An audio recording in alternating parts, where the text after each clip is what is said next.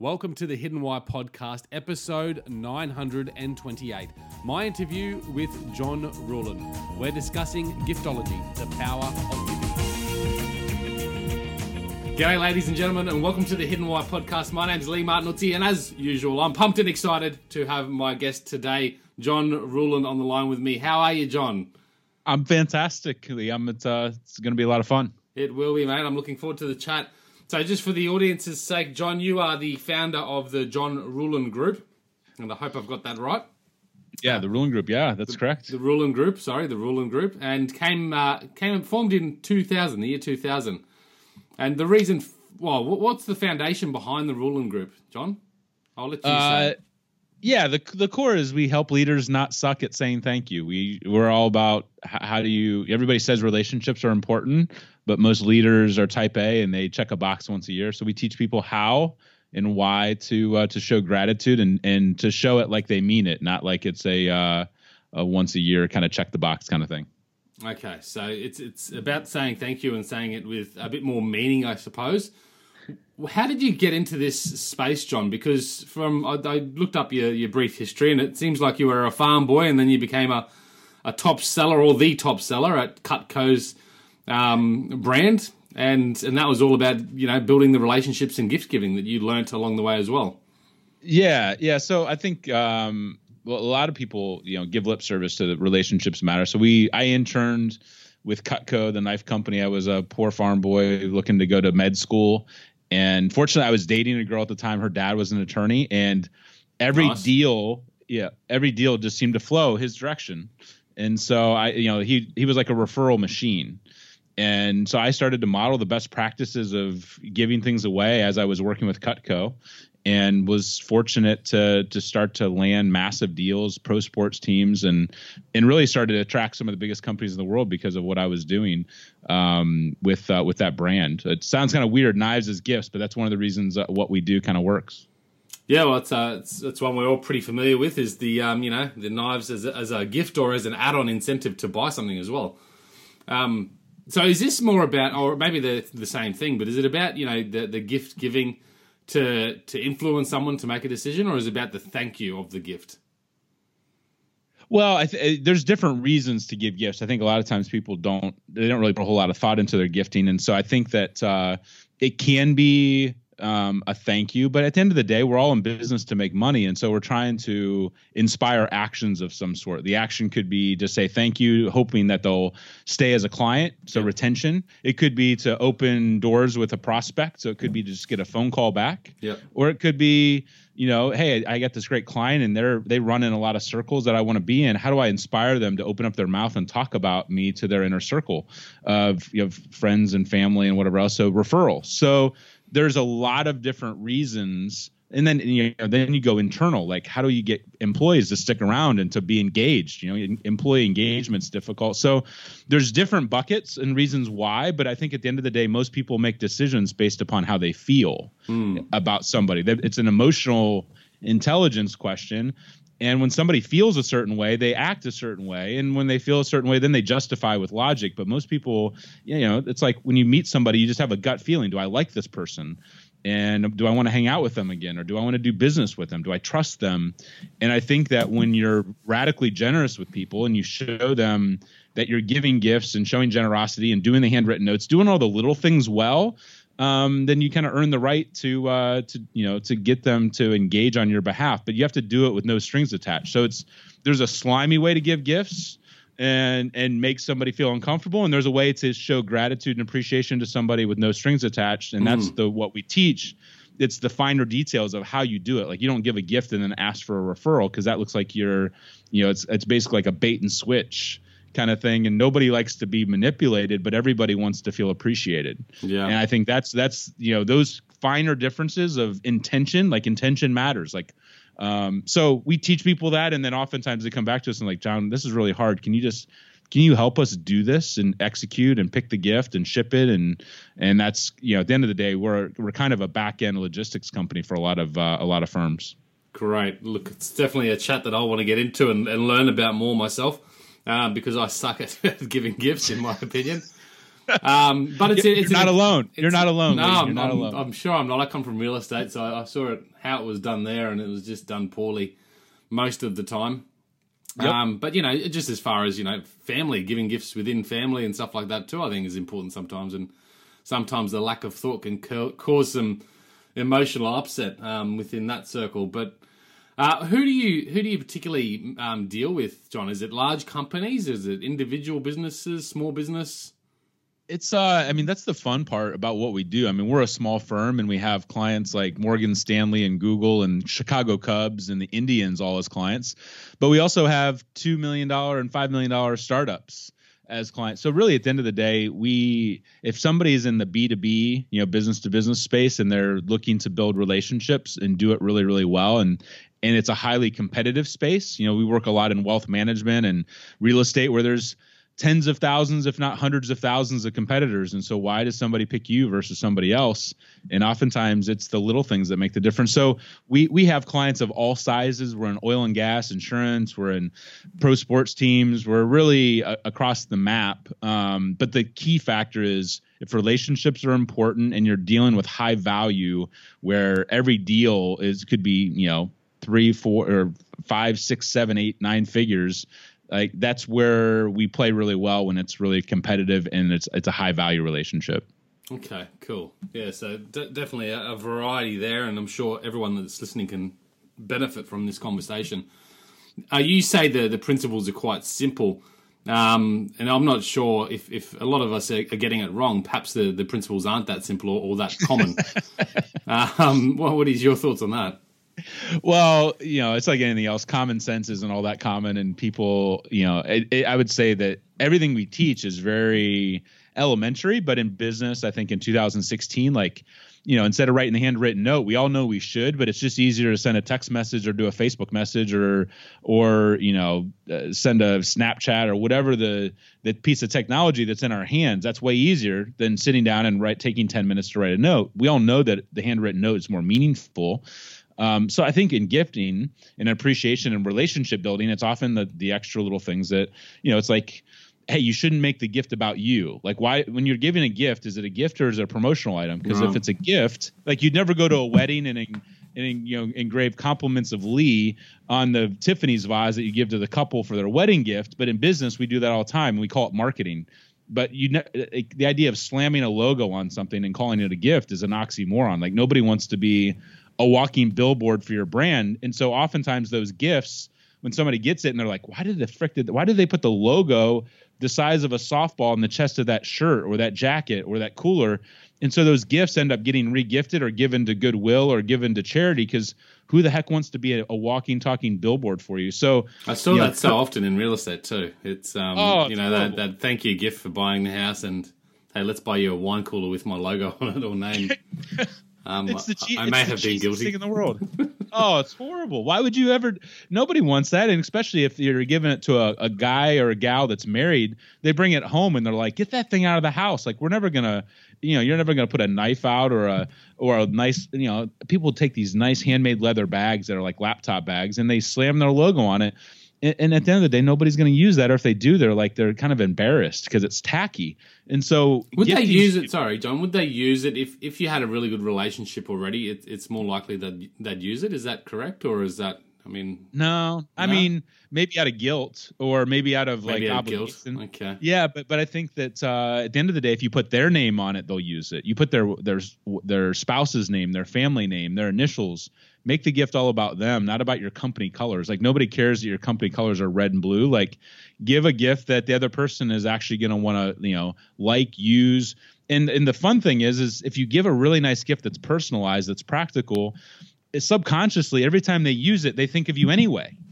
And so, you know, the psychology of it is like I tell people all the time, like I saw Domino's gave out Rolexes to their franchisees, a big pizza chain here in the US. And you'd think, how could you give a Rolex, a $10,000 watch, wrong? But on the white face of this Air King, this beautiful, you know, $10,000 watch, they put the Domino's red and blue logo on it. And people started trading them in because even if you work for Domino's, do you really want a freaking pizza logo on your Rolex? No, and the answer is no.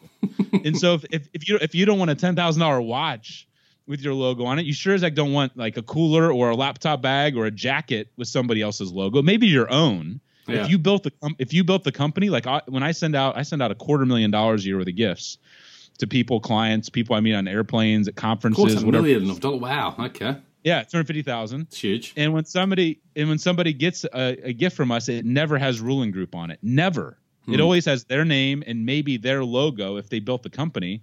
And because of that, they take it home. They're proud of it. And they talk about me 365 days a year to all their inner circles. So we get clients by the gobs, not because we brand things, but because we give really thoughtful, cool gifts that their assistants. We give gifts to their assistants. We give gifts to their wives and their husbands.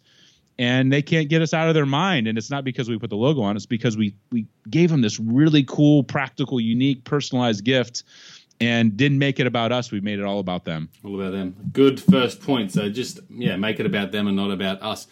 I want to ask a few questions off that. So hopefully I can remember them all. The first one is, just when you give, because I'm looking at a pen right now with a logo on it.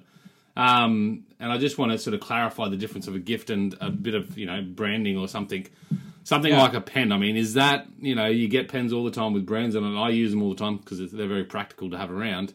I don't know if I ever look at them really and read them, to be honest. I think they just sort of go blank and you just use them for the purpose. But and like business cards and greeting cards and stuff like that. I mean, are they the things that are okay to have your brand on it when you're sending stuff or communications through? Yeah, so I mean, just as long as you understand the difference between a gift and a promotional item. If you're handing out 10,000 of something at a stadium, and it's a trinket, it's a stress ball, or it's a pen, slam your logo on it. But don't think people are going to be like, "Wow, I've never got a 50-cent pen before." Okay. They're not going to be wowed by it. But I think that if you're giving out promotional items, that's fine. And that's just differentiation. Yeah. But if I'm going to give you, let's say you're one of my 100 most important relationships. If I'm going to give you a gift and I wanted to give a pen, I'm going to give a Mont Blanc and I'm going to drop $200 or $300 on it. And it's likely to become your favorite pen. And every time you use it, you're like, man, that John guy, he's just a great guy. I love him. And when you're signing a contract or you're, writing a handwritten note, you think about John in the background. And so the next time that somebody says, hey, do you know any, like, I'm really having a hard time opening doors with people, or I'm trying to think of what to give my 500 employees this year for Christmas. Who's the first person that comes to mind? It's the guy, the guy who gave you the Mont Blanc that's in your pocket versus, the guy that, gave you a 50-cent pen with his logo slammed on it. Like nobody's. So there's a difference there between what your goal is. And most of the time people's goals is like they want deeper relationships. They want to be top of mind. They want to open doors. They want to be referable. And you don't do that by handing out stress balls and koozies with your logo on it. You do it by being really thoughtful and different than everybody else in your industry. Hmm. And we found that gifting, doing it right, is one of those key ways to do that. It's certainly very, very clever. What I suppose the first question that comes to mind about it all is why do we get it so wrong? Is it because we make it all about us? Is it because of the ego behind it, or the incongruent goal of it? What is the typical reason that you come across that we do it so poorly? And, and why don't we know, I guess? Why don't we know how to give proper gifts? Yeah, well, I mean, have you seen an MBA course or an MBA? Have you ever seen an MBA program? Like, I got a master's in gifting or I got a master's in gratitude. Like, there's no courses out there. And most people tend to be followers. So if they went to a company, they watch their boss, what they do, and they take people out to dinner and golf and ball games. Absolutely. Else, they model the best practices around them because most people are sheep. And so nobody's ever been taught. And I think that most people in business, there's ego and selfishness involved. And they're like, if I'm going to spend, greed. There's greed. If I'm going to spend $300 on a pen, I want to get some marketing out of it. And they think marketing 101 is, well, I got to be like Donald Trump. I got to slam my logo all over everything. And that's the way that you build relationships. And they don't realize that they're actually damaging, if they're really trying to be thoughtful and genuine, with their relationships, they're probably damaging more relationships than they are. But nobody's calling them out. Like you never get a thank you note that says, thank you so much for your bar of chocolate with your logo on it. I actually think less of you as a human for sending me this because this is the worst gift on the planet. Like that's a really mean thing to write to somebody when they sent you a bar of chocolate with their logo. But in your head, you're thinking, I sent that guy $1 million worth of business and he sent me a gift card or a bar of chocolate. Like, that's the, like, I can't believe, like, it's the most unthoughtful thing on the planet. But it, our polite nature is to say, yeah, you're not going to say anything of it. You're not going to say anything of it. So actually, the truth is, a lot of us probably don't say anything because it's just normal. That's what we expect to, you know, get given anyway. Yeah. Yeah. So I think it's a lot of different reasons. I think if most people are called out on it, they're like, you know what? I'm guilty of this and I want to get better at it. And nobody's ever, you know, I think our book, Giftology, is the only book that I know of that really talks about gifting and gratitude from a competitive advantage perspective, as opposed to a warm fuzzy once a year at Christmas.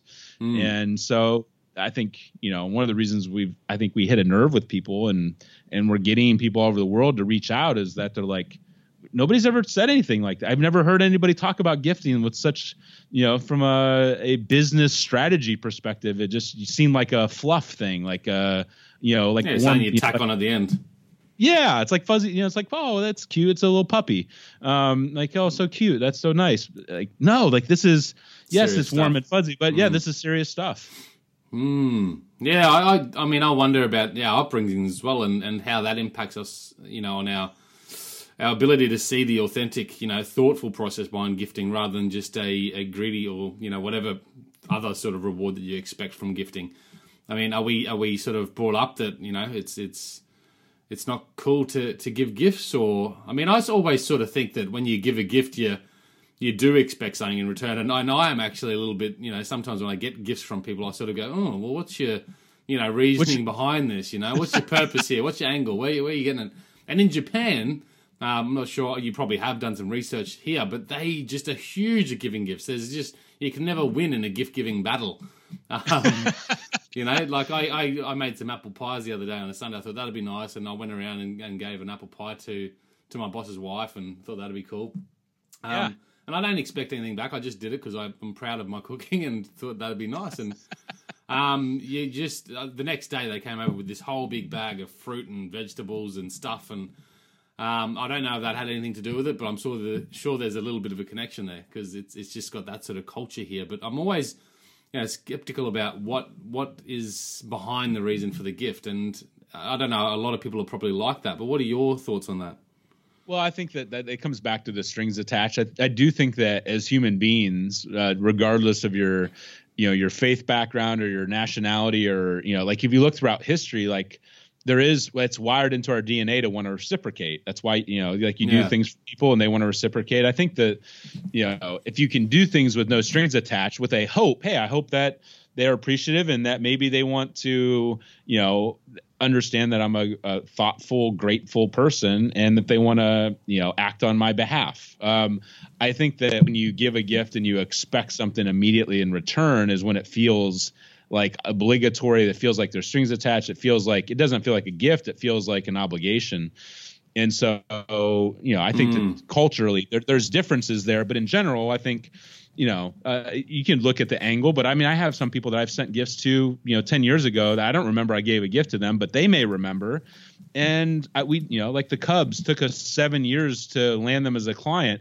Sometimes, you know, timing is an issue and whatever else. So I think if you plant seeds, with people, you hope that a certain amount of them turn into something, when whether that's a year from now or 20 years from now. And that, I think that's the beautiful thing I saw with my mentor, was he was always doing things, but he didn't keep score. When you keep score is when it gets to be, you know, you start to kind of get bitterness. Like, hey, I've given this person 5 gifts and he hasn't given me anything in return. Is this Matthew Kelly, your mentor? No. Matthew's a mentor, but the when I was early in working with Cutco, my girlfriend's dad, who was the attorney that was super successful in business, he was always giving things away, but he didn't keep score. And so people didn't feel like he was giving out things because he needed something or wanted something. It was just his nature. And because of that, it made people want to do things all the more for him. That's interesting, isn't it? And that's you think about, you know, relationships in general, and I can certainly relate to this, is where you sort of give, you know, you give over love, or, you know, that sort of piece to the relationship, and you expect love in return. And when it doesn't come back, you sort of get that spite more than anything as well. that comes about, and then you say, oh, well, if they're not giving me anything back, why am I going to keep giving them love and attention? And then you sort of get spiteful and you know, go a bit nasty even. And I certainly can relate to that, John. And I think that's a problem with a lot of people. When we give something, we expect something in return and keep a score on it. So that's probably something you're very familiar with. But think about with your kids, like, you know, your kids oftentimes aren't grateful or whatever else, but do you stop loving them or stop doing things for them? Most people, you know, the reason they have such a close relationship with their kids is because there's no keeping track. Like, you just give and you give and you give. And eventually, like, maybe when you're older and yeah, they have, your kids have kids and there's grandkids involved, but you know, I think the relationships with your spouse, like, it's the relationships that where you don't keep score and you just keep giving. Those relationships usually thrive. It's where unconditional giving. But if you give to your spouse and you keep track, that's usually a recipe for freaking disaster. Like it's because the other person can't. You know, there's going to be times where you're gonna be given 100% and they're only given 10%. And you know, if you can continue to give through that, at least I've only been married 7 years, but I know the times when I love my wife when she's unlovable, or she loves me when I'm unlovable, are the times when it means the most, because it's not out of like a tit for tat. There's no keeping track. Like, that's powerful. And I think when you can bring that mindset to business and say, I'm going to keep loving on these people, whether they say thank you or not, you know, that's when people eventually, like, they're like, oh my gosh, like, they want to move mountains for you. And so I think that there's real power in that unconditional love that a lot of times people are like, they never tap into it. Mm. What challenges did you face, John, along the way? Because I can just see a lot of people out there going, okay, well, I'm going to try and be more, you know, thoughtful with my gifts, or have less strings attached to my gifts. And I can see a lot of challenges coming up there. What challenges did you face yourself as far as, you know, gifting and expecting something in return, or, you know, as around changing your mindset about what the idea was behind gifting? Yeah, well, I think that most people. I grew up poor, so there's automatically wired into my being was a scarcity mindset of, if I, you know, like, there's not enough, and if I get something, I better get something back. I think I was fortunate early on to have mentors that were able to model the best practice of having, you know, like, if you really think you're going to be in business for the next 10, 20, 30, 40, 50 years, and you have a 50-year mindset, then you're not really too concerned with, hey, I'm going to give something and I better get something back. Like, you're building the funnel for the long term. If you are very short-term minded, I think it can be, you know, and I've had those times where I'm like I've sent people a sauna before, and and the temptation would be like, I'm dropping thousands of dollars on something, I better get something in return. But I've been doing this for 16 years. And I would say early on, I saw people, friends, when I would do things, they're like, you're nuts. You're going to go broke doing these things. And you know, then we picked up NASCAR as a client, and then we pick up opportunities. They'd be like, how did you get that? How did that happen? I'm like, well, remember that seed I planted 7 years ago? This is the fruit of that. But there was a lot of times that there was doubts in my head. Like, am I insane? Is this going to work? Am I going to make this? I can think of, you know, one of the early times I joined a business group. And I went to this event, heard this guy speak, was blown away by him. I was like, I want this guy to be a referral source, a mentor. And I couldn't afford him. He was like, you know, just, he'd ran companies in the hundreds of millions. And I ended up finding out that he was into Brooks Brothers. So when he came to speak in our town in Cleveland, Ohio, I went to Brooks. I found out what his shirt size and his clothing size was. And I found out he wasn't going to have time to go shopping. And I went and bought $7,000 worth of Brooks Brothers clothes. And I turned his Ritz Carlton hotel room into a Brooks Brothers store. It looked like I'd merchandised everything, shirts, pants, shoes, belts. And when he checked into the hotel, like, he went upstairs and you could tell, like, the only reason he was going to dinner with me and going to a ball game was because he had nothing better to do. When he came back down from the hotel room, he was so blown away by the act of kindness that, I mean, he's become a mentor. He's opened up doors with the president of Starbucks. He's mentioned me in books. And, you know, but that was $7,000 on the line. How'd you get into his hotel room? And people are like, how did, well, I talked to the GM of the hotel room. I told him that one of the top business coaches in the world was coming to town. And so they helped and they merchandised the hotel room for me. Okay. And so, yeah, but the funny part is he came back to me and said, John, one of two things is going to happen, because most people are like, I could never spend $7,000. Like, that's crazy. But the simple fact is Cameron came back to me. His name is Cameron Harold. He ran 1-800-GOT-JUNK and a bunch of these other companies. And he has a book now called Double Double and others that he's, mentioned me in. But he came back and said, John, what you did for me, the act of kindness of shopping for me with my sizes and knowing what I liked, that was the gift. I can't let you buy the clothes on top of that. So he's like, I'm either going to write a check for 50% more than I think the clothes cost that I picked out, or you're going to tell me how much they cost and I'm going to write a check for that, because I can't let you buy the clothes on top of what you did. And so the entire experience cost me nothing. And I end up with this advocate worldwide who, like, he coaches like the Sheikh of Qatar and his 300 companies. Like, he's one of the, most influential business leaders on the planet. And he's somebody that I sent him a text message right now. He'd respond, immediately and say, John, what do you need? Because of that radical act of kindness where I put, I had the kahunas to put it on the line and say, I value you and I get you and I'm willing to invest in you before you've ever done anything for me. Yeah. So those are the kind of things, early on where I'm like, my business partner thought I was insane. And then afterwards he's like, well, maybe you're insane, but yeah, there's a little bit of genius in there too. Certainly a bit of genius there. How do you feel when you give, and I don't know how many years ago this was, but how do you feel when you give that sort of a gift and, trying to go, remove the whole idea of getting something in return? I mean, that's got to be a big commitment, because you just, a lot of us would just go, oh, that's a big risk. Like, I could lose $7,000. No, not lose $7,000, but I guess we just don't see the principle behind it.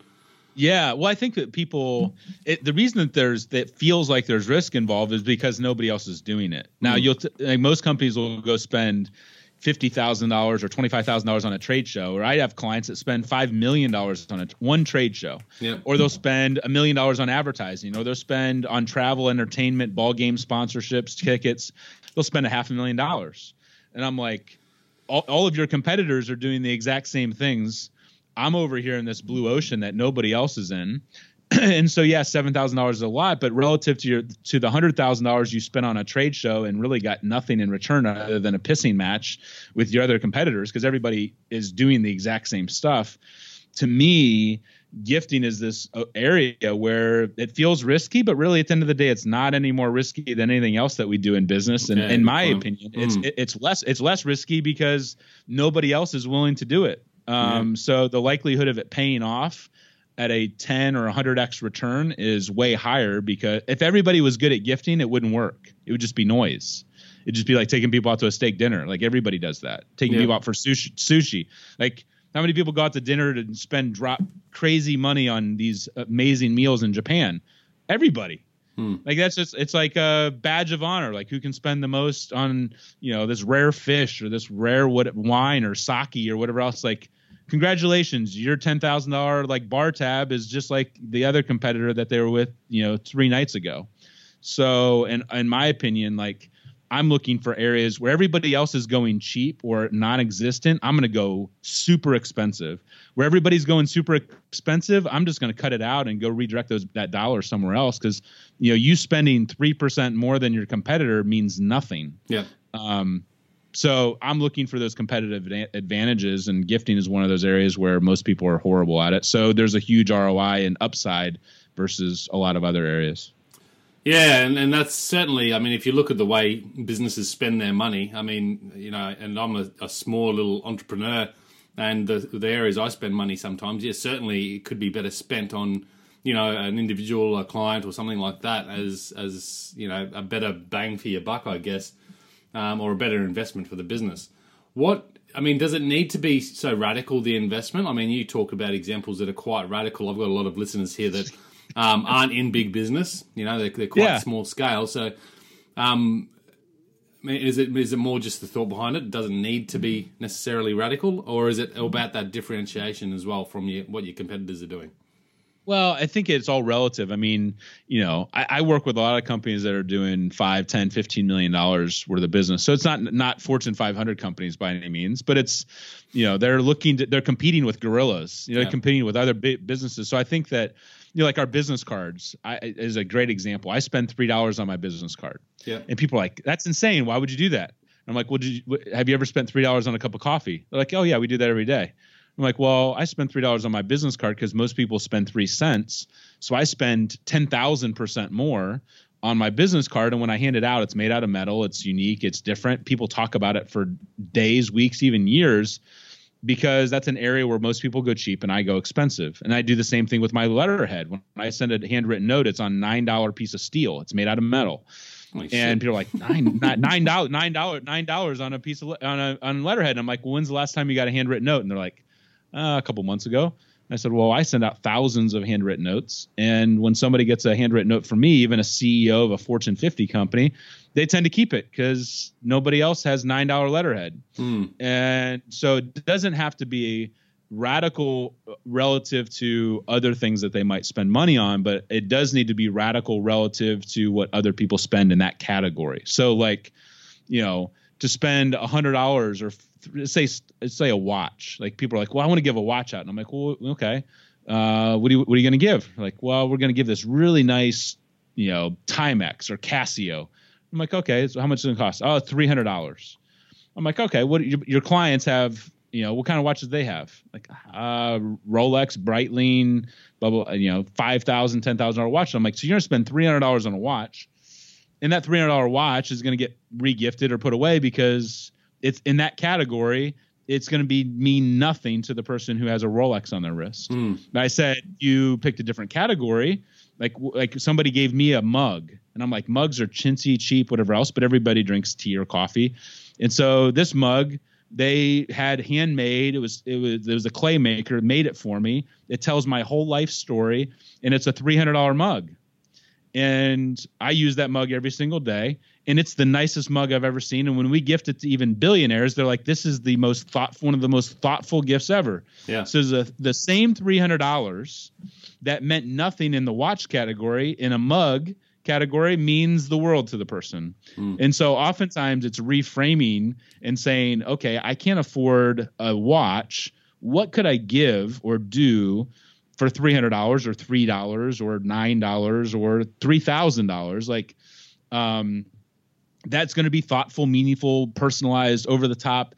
And if you can't afford it in a particular category, go to a different category and do it in a different way. Because at the end of the day, you can be remarkable with $3. Yeah. But not if you're trying to compete with, you know, in a watch category of a business card, it works. Yeah. So those are the sorts of, you know, thought processes that we take our clients through to say, okay, you only have $5,000 to work with, or you only have $50,000 to work with. You only have $500,000 to work with. Your competitor has $500 million. So you're not going to outspend them. Never. I mean, never. But you can outthink them. And if you're willing to be ballsy and different, then we can talk. If you want to be vanilla like all of your competitors and fit in, then, you know, good luck with that. Let me know how it works out. Because I don't think it's going to work out too well. I like that, certainly. And a great, you know, you can't outspend them, but you can outthink them, and I think that's important in a lot of aspects of business too. Yep. I remember one, and this is just a small example. When I was in real estate, I gave a handwritten card, and I just stuck a pizza voucher in it to a buyer that bought in the area, and it wasn't even a buyer that bought through me. It was just a buyer that I saw come through one of the open homes. We stayed connected, and when she bought, and I knew she bought, I just stuck that letter in a letterbox. And man, the word that went out there from her was just incredible. She just thought it was, you know, wow, because a lot of other sellers in the area don't even give a handwritten card, even if it's their buyer. So it's not that hard always to, you know, stand out and make a difference, even if it's, you know, just a small thing. It's more the thought that certainly in that case counted. Yep. I tell people all the time, it's not the thought that counts, it's the thoughtful thought. And so a lot of times people, people are like, oh, what's the thought that counts? And I'm like, really? Like, so like, you know, just send you a koozie or some cheesy, like whatever, like that's going to work. Like for you, it was taking the time out of your day to write a handwritten card. That's a thoughtful thought. Just doing something generic or whatever else, like, hey, here's an email, an email newsletter going out to the same 20,000 or 50,000 people. That's, it's the thought that counts. No, bullcrap. That's BS. It's, you have to put thought. It has to be a thoughtful thought, not just a, I think it's an excuse for most people to do sucky things and like sucky gifts. It's like, oh, it's the thought that counts. And it's true. You can tell the difference, can't you? As the receiver, you can sort of go, okay, well, this gift is obviously just a cut and paste sort of, this is what I do, send it out. Compared to a gift that comes through and you go, actually, this guy's put some thought behind this and some effort into it. No matter how big or small the effort might be, but you can just sort of feel the difference, can't you? Feel it, yeah, immediately, and that changes your perception, and it changes whether you like the person or are going to reach out to that person or follow up with them, or, you know, it comes back to, we're all emotional beings. Even in 2016, with all the technology on the planet, we still make decisions based upon how we feel. Yeah, absolutely. That's really, really important stuff. There's a question. I just had a question for you, John. It's there. Come on. Don't you hate that? Yeah. So, what is it? Anyway, it'll come back to me. You've got a great book called Giftology, released in June of this year, John, doing very well. Tell us a little bit about the book. Yeah, so I mean, people have been asking us, like, John, like you're speaking on this topic. Like, I want to share this with my team, or I want to share this with all my salespeople. Like, can you just put what you speak on or what you teach when people are paying you a consulting fee? Like, not everybody can afford it, or, you know, like, we're not going to necessarily travel over the world delivering the message all the time. Like, and so Giftology really is our 16-year playbook. How a farm boy from Ohio, that was milking goats, how did he end up with like the Chicago Cubs and the San Antonio Spurs, and how did you end up speaking at Google? And so it's our playbook of what to think about, how to build relationships, how to stand out, how to be memorable. And there's not Giftology 2 coming out anytime soon. Like, it's everything that we have, kind of distilled down into a book. And so it's, we sold out of our first printing already.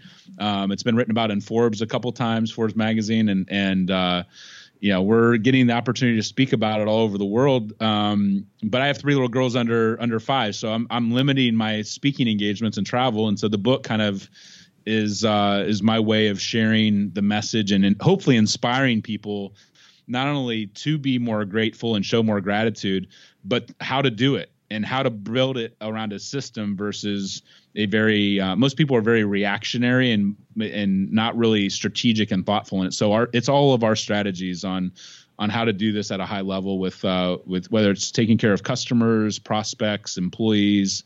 It's at the end of the day, we're all human beings. So it's our entire playbook. We've got it bundled all up. That's really cool. Yeah, certainly it'd be a great gift to give a lot of business owners, and certainly it's a read that I would have liked in real estate. Yep. So what are some of the actually the questions just come back to me, so I'll go to there first. The reason why people don't give gifts, and I just think, other than, the lack of funding to give a gift, what are the other reasons that you find people don't give gifts? Is it laziness? What else comes up? Laziness, I would say, apathy. They don't think it matters. They think it's a nice to, not a have to. They don't think that it, you're not getting like CFOs saying, well, if we just had a better gifting strategy, our sales would grow 30%. Like, most people, they don't understand that there's a competitive advantage. Strategic. So they don't think it's strategic. They think it's a nice to, not a have to. Yeah. And I think that there's people that want to do it, but most of the people, at least in the industries we're working in, insurance, construction, finance, wealth management, pro sports teams, it's a bunch of, men selling to other men. And typically men suck at gifting, ask their wife or ask their spouse. And so they don't feel comfortable with it. So if we don't feel comfortable and we don't think it matters, guess what we do? We avoid it. We just say, or we delegate it, and we delegate it with unreasonable expectations. Like, we wake up in December like, hey, it's Christmas time. We had a good year. Hey, Susie, here's 10 grand. Go buy something for our 10,000 clients. And Susie, meanwhile, is like, 10,000 people, $10,000. That means we have $1 a person to spend. Yeah. And so she goes out and buy, sends out some little calendar or magnet or whatever, because, that's what her boss told her to go spend. And meanwhile, so I think that most people, like, if they're really, challenged with it and they understand, wow, there is an ROI and there's somebody that can help pick out the gifts, and oh my gosh, like, we really do want to be different than our competitors. Most of the time when we talk to CEOs or founders, mostly, 80% of them are men, and we call them on the carpet, they're like, you're right. and we need to get better at this, and this is amazing. And so instead of getting $10,000, you know, they're like, okay, let's try 50,000. And instead of going after 10,000 people, let's just try our top 100 relationships. And they do it, and they're like, and the feedback and the referrals and all that's amazing. And all of a sudden people are like, okay, now it's a priority. I get it. It's this, but until somebody, you know, calls them on the carpet, it just feels awkward and unimportant. And so why would you even mess with it if it's not important and it's awkward? So I think it kind of comes back to, you know, we avoid pain and we go towards pleasure. And again, I think it's just, I mean, if you look to the reasoning behind the gifting, it's all about that relationship. And in business, that's what's important. In life, that's what's important. The relationships, isn't it? Yeah. I mean, we all, and most people would agree with that statement, and they just don't realize that they're not being congruent. They say relationships are important. And if that's true, then how you show those people that they matter, like the act of showing it, does matter, and how you do that. And everybody wants to feel VIP and special. And so when you start to connect the dots, people are like, oh my gosh, like this is a major gap. We're saying this, but we're doing this or doing nothing. We better bridge that gap, or else our competitors are going to do it first.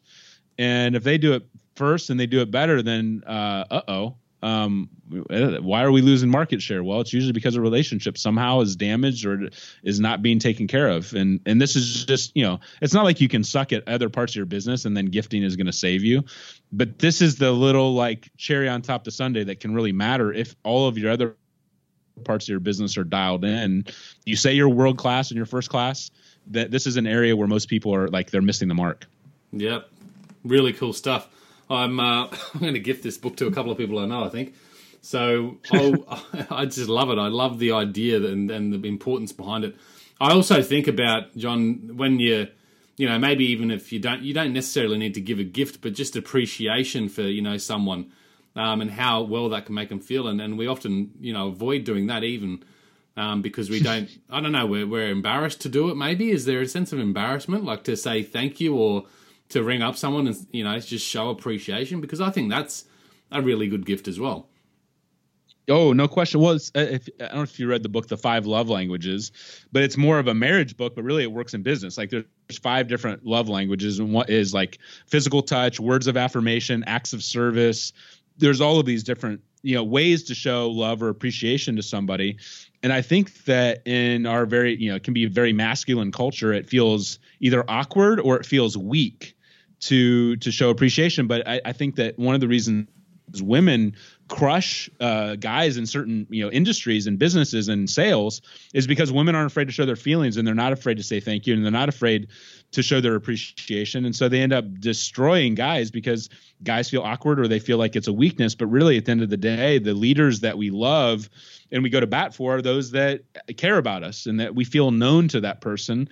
And so I think in business, just like in you know, in a marriage or in a relationship, like, you know, saying, you know, showing how you feel and saying thank you and showing appreciation and gratitude and love, it's not a weakness. It shows strength and it deepens the relationships. So it's, you know, it's, you know, I think culturally it can be different in different, you know, different countries or whatever else. But at the end of the day, I think that, especially in 2016, the people that, you know, you see the companies like Zappos who, you know, grew to be a couple billion in revenue and Amazon bought them. Like they're very good at showing appreciation to their employees, and they're very good at showing appreciation to their clients and being kind. Like Southwest Airlines, it's become a competitive advantage. Like I ride airplanes all the time, and just being nice, and like treating people like a human being. It sounds crazy, but I notice there's a noticeable difference from one airline to another, and oftentimes it comes down to just being nice. Isn't that like funny? I was just on a plane flight recently. I went to Australia and came back in 2 different airlines, and the one over there was you know, more budget airline, I suppose, and I just felt the difference in their culture from the staff that were on that plane. They just didn't seem to have that nice touch. Maybe it was me, I'm not sure, but on the way back, I certainly noticed the difference, and I was like blown off my feet because I experienced that sort of, you know, poor service on the way there.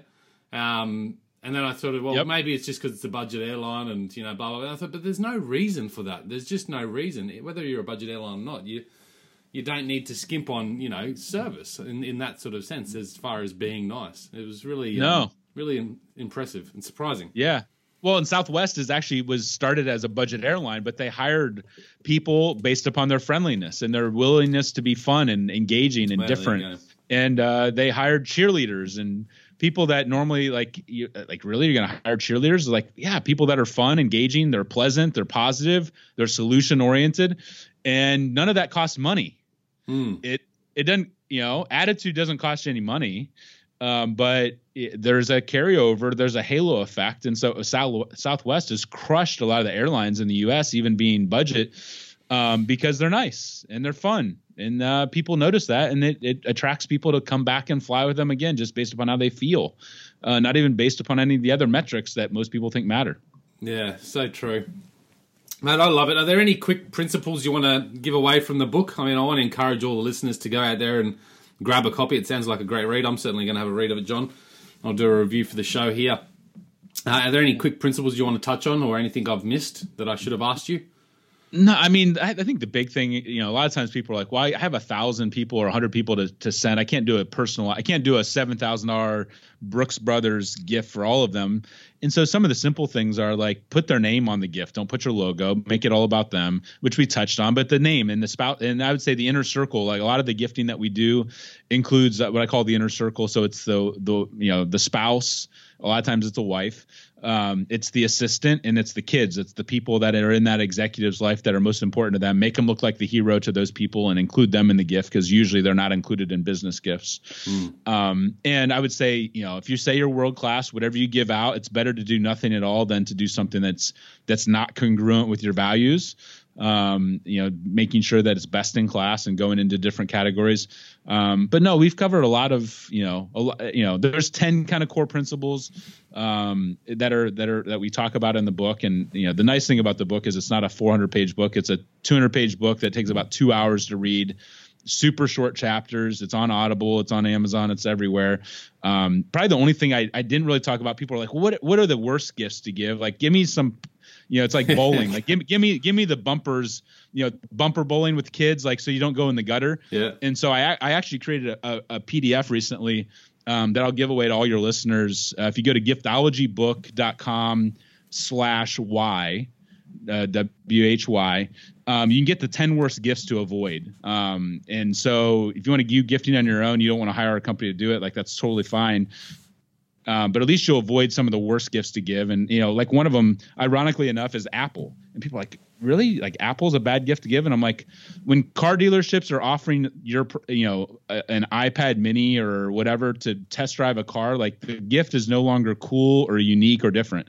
And so, you know, people are like, what about food? And I'm like, food is one of the worst gifts to give, because you give food and it's gone in 5 minutes. And oftentimes people, like, you don't know their food preferences, but you spend this money to give something that's thought about for all of 5 minutes. So we give the 10 worst gifts to give. You go to giftologybook.com, all one word, /Y. You can get the free PDF and take it to your team. And at least you'll have some bumpers, some parameters to think about when you're giving gifts.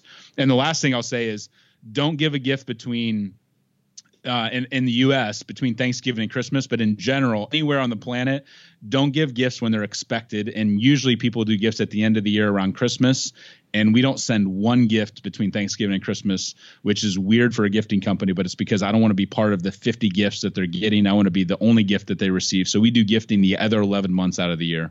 Mm. So that's some short, quick and dirty tips for your listeners to take and leverage in their own businesses. Mate, it's been brilliant. Certainly a lot of ideas for me, and certainly something I'm going to be thinking about a lot more, on a smaller scale with my business. I think, for a lot of businesses, if they're having a team meeting, it'd be a great, point of topic for the meeting, even to print out that PDF and jump on, take that up and take it into your meeting and use that as a point of discussion. It might be a good idea. So, John, I've got some questions that I ask all guests. There's sort of quick around questions, just to pick into your brain and how you operate, so we can pick out the nuggets that have given you your success.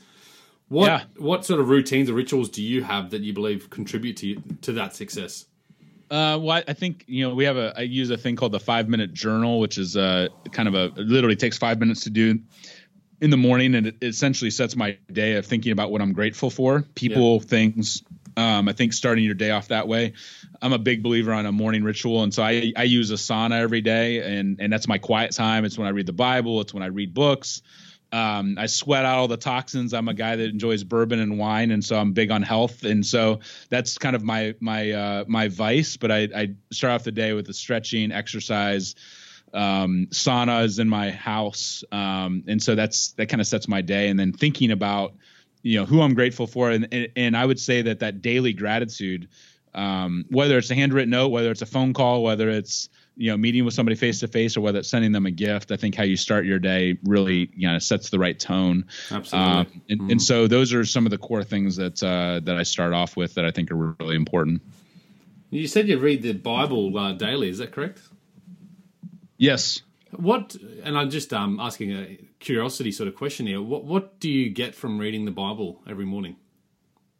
Well, I mean, for me, I think we're going to be dead a lot longer than we're alive, regardless what your faith background is. And so, regardless of faith background. And so, I mean, for me, the core of who I am and what I do, and even, if you go into the Old Testament of the Bible, in Proverbs, which is from thousands of years ago, it talks about a gift ushers you into the presence of kings. Mm. So a lot of the things I teach are actually biblically based, and I didn't even really realize it until I started to really dive into the Bible and realize stuff from 5,000 years ago is the core of timeless. What works in 2016. So it's some of these universal they're timeless principles. They're universal. And so for me, the core of who I am and who I want to be for my girls, is that faith background. And for me, that's kind of core to my purpose. Yeah.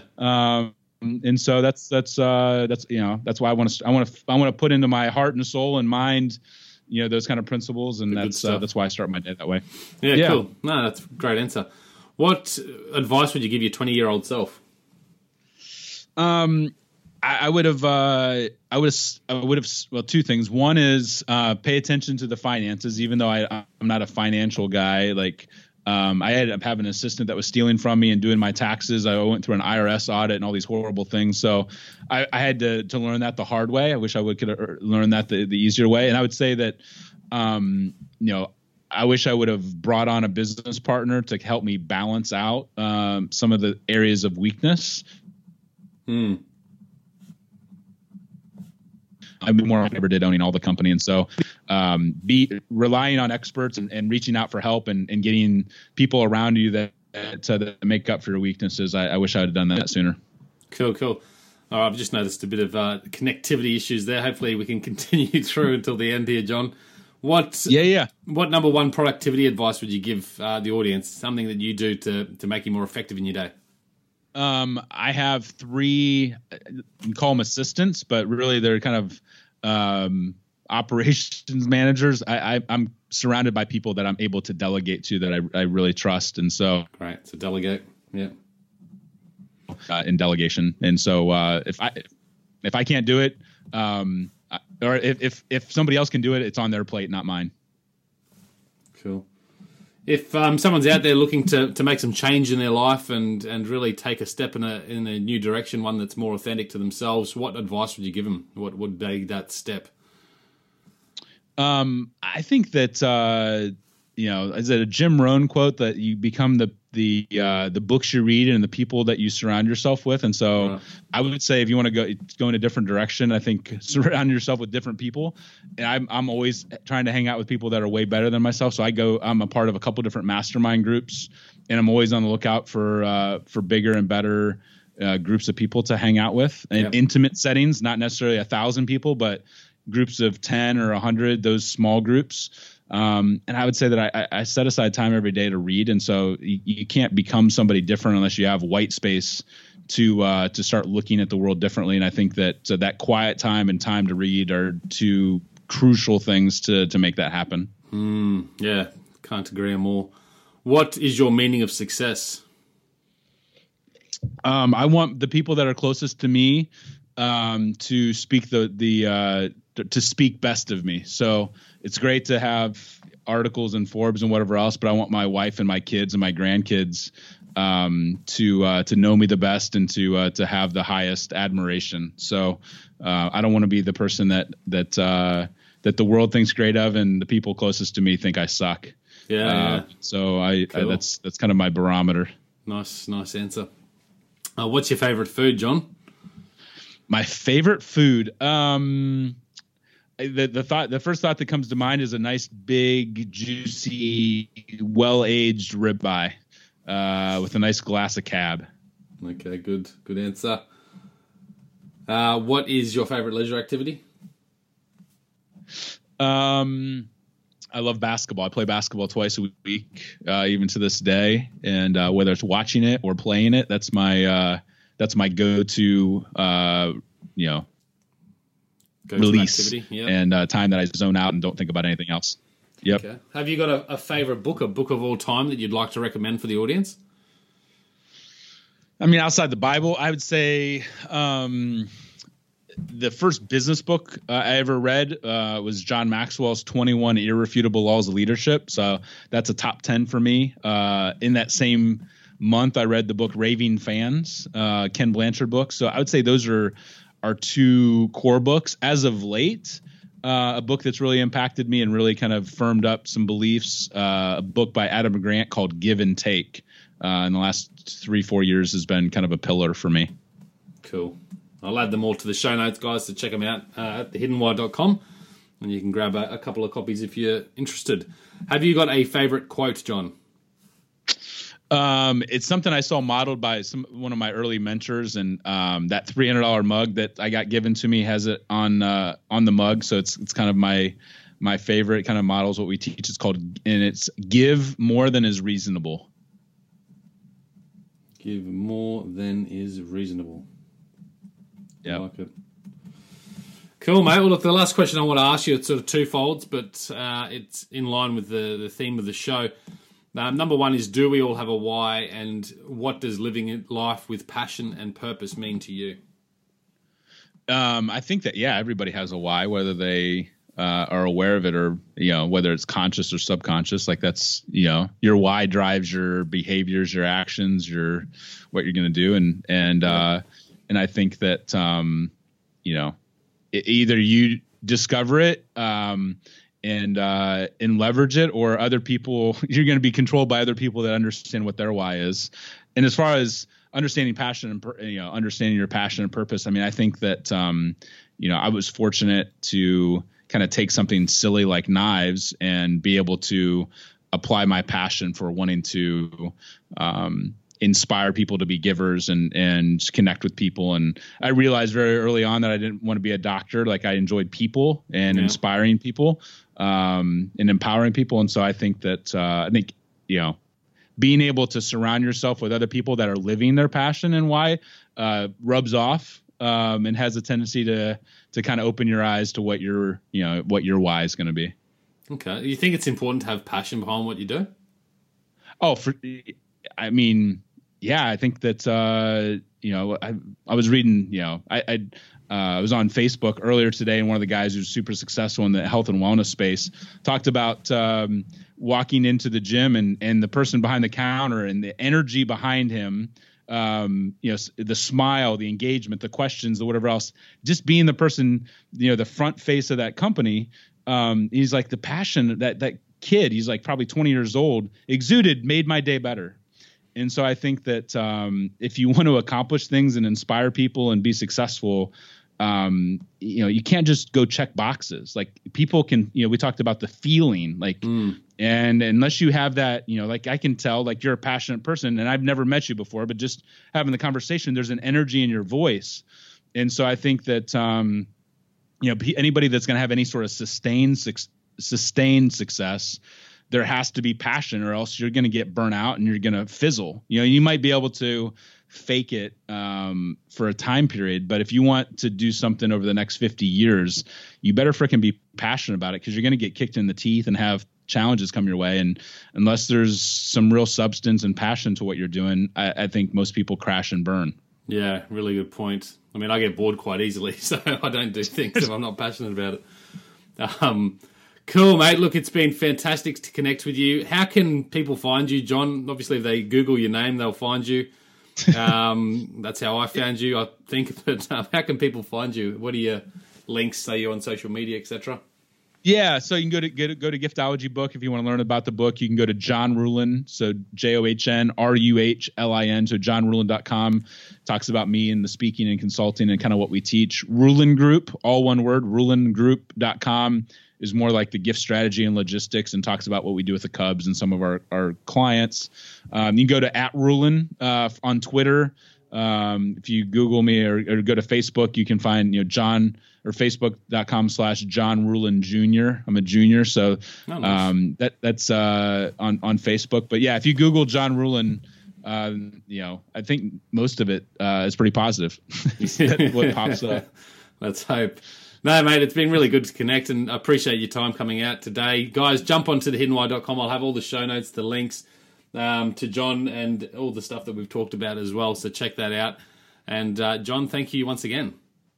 Lee, thanks for having me, man. It's been a lot of fun. It's been my pleasure. I love starting my day off with these powerful thoughts, John. So thank you. And guys, until next time, peace, passion, and purpose. Speak soon. Thanks, guys, for listening to this episode. I hope you enjoyed what you heard. I hope you love what you're hearing. If you like this episode, guys, or any of the episodes that you're listening to here at The Hidden Why, please do me a favor by sharing it. You can share it with your families, you can share it with your loved ones. You can do that by using your favorite social media channels, using the icons on the platform that you're listening to The Hidden Why podcast. Also, guys, if you're a fan of the show, please connect with me. Connect with me at thehiddenwhy.com. I love to hear from you. I love to converse with the people that listen to this show to find out what they enjoy, what they don't enjoy, and perhaps if they have any questions or feedback for the show as well. You can stay up to date with all that I'm releasing here, guys. I do a solo show every Monday, a 3-minute thought every Thursday. I do 2 interviews a week on a Wednesday and a Saturday, and a book review every Friday. You can stay up to date with all that by subscribing to my newsletter at thehiddenwhy.com. Just enter your email address there, and also subscribing to the podcast on the platform that you choose to listen to your podcast. You can also support the show, guys, by using the Amazon links at thehiddenwhy.com. So if you like books, you can get all the books that I review there, and anything else really that you like to purchase through Amazon. So use that link, it helps support the show. And we've also got a deal with Audible, guys. Audible is a fantastic way to listen to all your favorite books. We've got a deal with them, so you can get 2 free books when you subscribe, or subscribe to a 30-day free trial. So check that out again at thehiddenwhy.com. Guys, that's it from me. You know what to do. Go out there, breathe more passion into every single moment. Do everything with greater purpose, and in doing so, you will discover your hidden why. This is The Hidden Why. My name is Lee Martinuzzi. Until next time, peace, passion, and purpose. See you soon.